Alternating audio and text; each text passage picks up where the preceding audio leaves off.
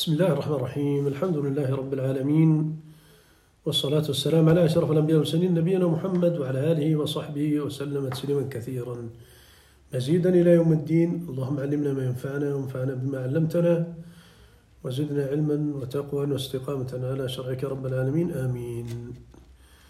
إخواني وأخواتي أبنائي وأبناء وبناتي المستمعين آه، سوف آه، نتطرق إلى موضوع يتعلق بالقيمة الفردية. يعني آه، تتعرف على قيمتك كشخص قيمتك كفرد. هذه القيمة الفردية نأخذها من عدة جوانب. آه، من حيث التأصيل من حيث ال- الأنواع من حيث النتيجة النهائية.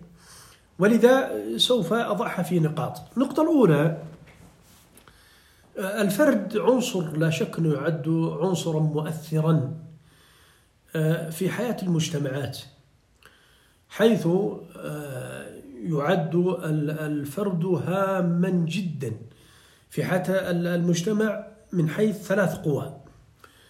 أولا هو مصدر القوة ال- ال- الفكرية والأمر الثاني أنه مصدرا للقوة التنظيمية والأمر الثالث وهو أنه قوة في ال- الجانب القيادي. إذا قوة فكرية وتنظيمية وقيادية. ولذلك ال- الفرد له ثمنيته عندما يتم عملية اكتشاف هذا الفرد أو نعرف إمكانيات هذا الفرد. والمفترض أن كل شخص يعني يتعرف على إمكانياته. لأنه قد لا ينجح المجتمع في اكتشاف هذه الإمكانيات لكن الشخص يمكن أن يكتشف إمكانياته وبالتالي يعمل على هذا النطاق أو يعمل على هذا الاتجاه بحيث أنه يطور من إمكانياته آه، الذاتية آه، بتطوير يسمى التطوير الذاتي وهو أن يعمل ويجهد آه، لنفسه ويفتح له مجالات ويقحم نفسه في بعض الأعمال وبعض ال- ال- الدراسات حتى يتم عملية التنمية ال- الصحيحة والاستفادة منه كفرد. طبعا بالتأكيد أنه سيفيد نفسه ثم يفيد من حوله. وحقيقة يعني ال- الفرد الذي آه، يجب على المجتمع الاهتمام به أو حتى لو على مستوى الأفراد هو من يمثل الطريق الصحيح.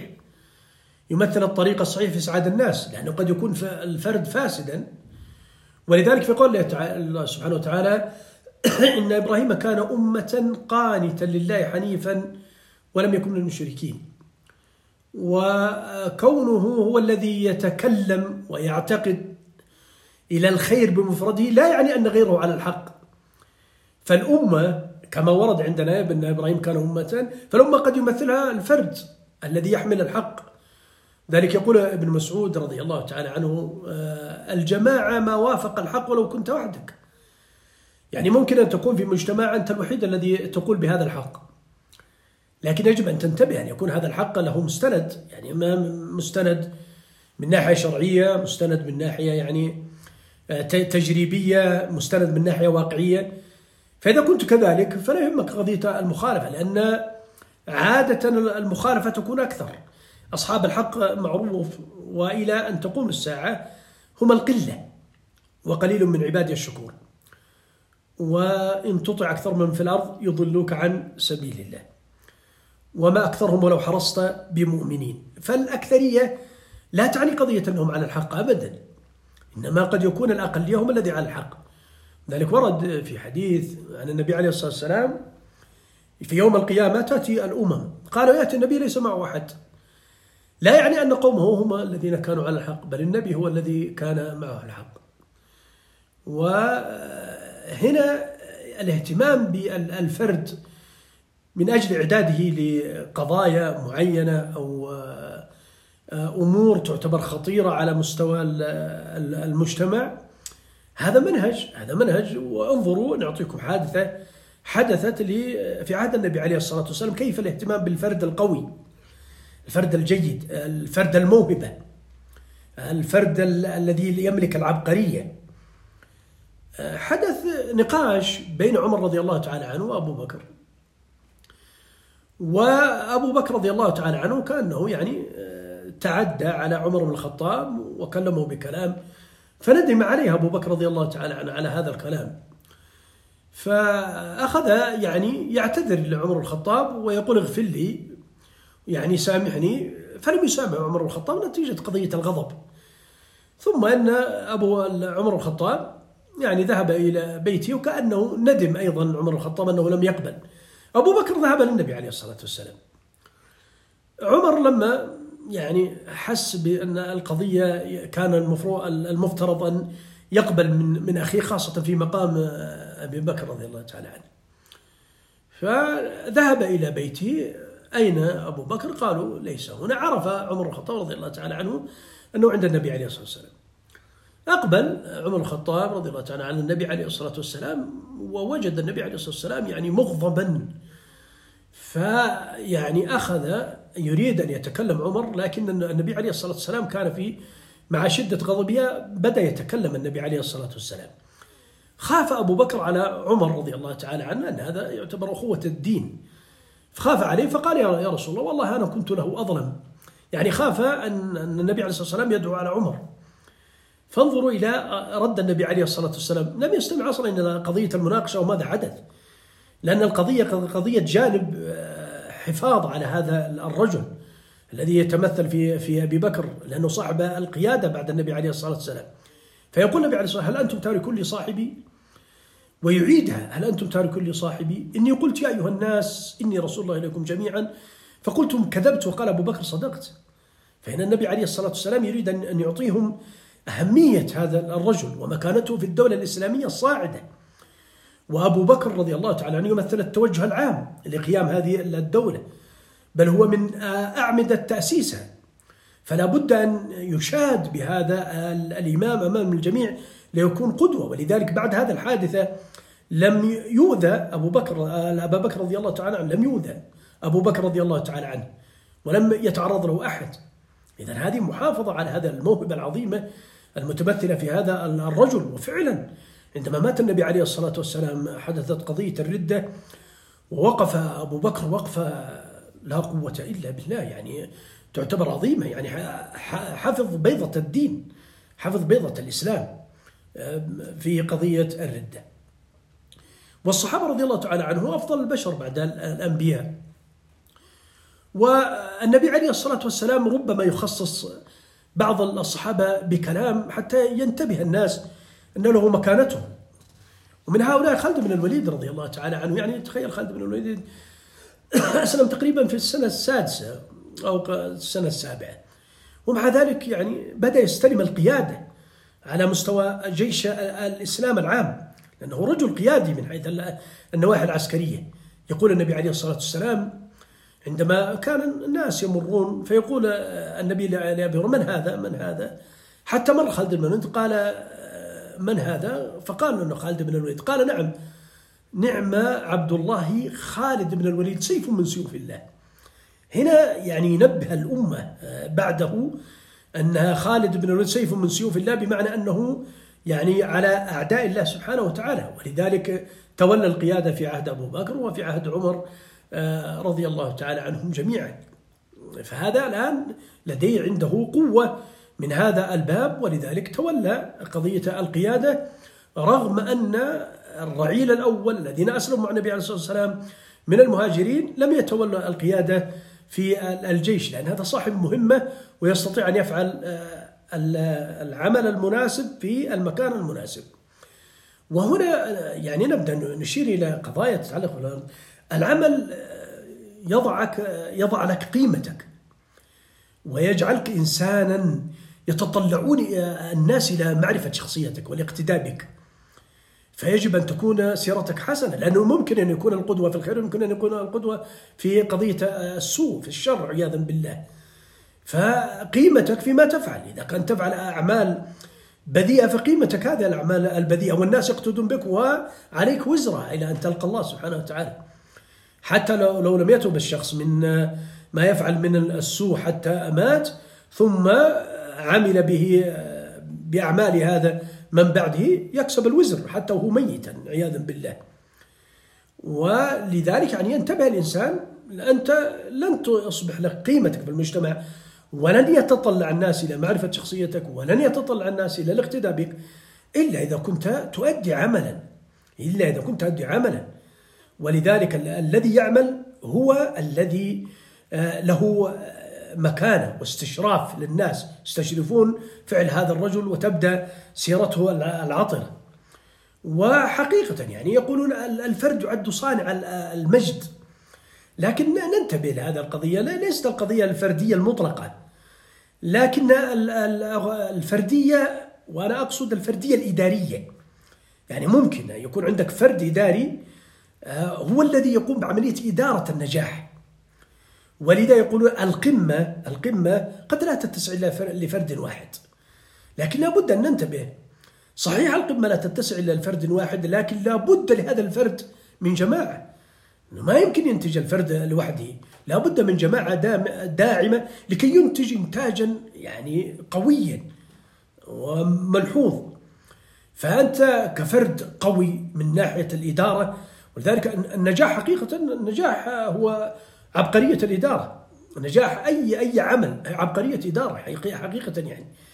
فالفرد هذا إذا لم أصلا من من من أعبدة الإدارة أن أن يأتي بهذه الجماعة ويجعلهم يتوجهون إلى توجه واحد أو هدف واحد. فالعلاقة بين الفرد والجماعة يجب أن تتسم بنوع من الانسجام والتوافق بحيث يبذل كل من الفرد والجماعة لتحقيق قضية واحدة وهي قضية قضية الهدف. وهذا عبقرية الإدارة. المدراء آه، الناجحين عباقرة حقيقة يعني. يعني يستطيعون أن يخلقوا انسجاما بين الجماعة بحيث أنهم كل كل الجماعة يتوجهون وبخطى قوية نحو الهدف. ولذلك نجاح الفرد في الإدارة الجماعية. والجماعة هؤلاء عندما يقومون بعملية الوصول إلى الأهداف يجعلون من هذا الفرد طبعا له مكانته لا شك من هذه القضية. لكن هنا يعني نقطة تعتبر من النقاط الحساسة التي قد لا ينتبه لها كثيرا من الناس وهي العقل الإداري ليس له تعلق بقضية النجاح الدراسي؟ ما له علاقة. يعني قد يكون إنسان عنده شهادات وشهادات علمية قوية لكنه لا يحسن إدارة أبسط الأشياء. حتى تنظيمه الشخصي ما يستطيع بينما تجد إنسان قد يكون عنده الجانب العلمي هذا يكون ضعيف. بينما شخصيته قيادية. الشخصية القيادية هذه نتيجة تعلم من خلال احتكاكي بالمجتمع لأن عندنا مدرستين مدرسة تنظيمية تتمثل في الجامعات والدراسات العليا وعندنا مدرسة عملية قوية جدا وهي مدرسة المجتمع. فيمكن هذا ومن جمع بين الاثنين فهذا لا ننكره. والفرد مهما كان لابد أن يقع في هفوات وهنا يعني انتباه شديد لقضية المحاسبة للفرد الباذل الفرد الذي يعطي. هذا الفرد الباذل والفرد الذي يعطي يجب أن ننتبه عندما يقوم بقضية الخطأ. يجب أن نحاسبه بنوع من الدقة وعدم التعدي عليه لأن الإنسان الذي يعطينا محيطا من الخير ثم يخطي مرة واحدة فيجب أن نغمس هذا الخطأ في هذا المحيط. هذا هو الصحيح. أنت عندك ابنك ما شاء الله تبارك الله أو صديقك أو مهما أي أيا كان صديقتك من هذا عندها بحر من الحسنات وحدث هفوة أو خطأ هذا.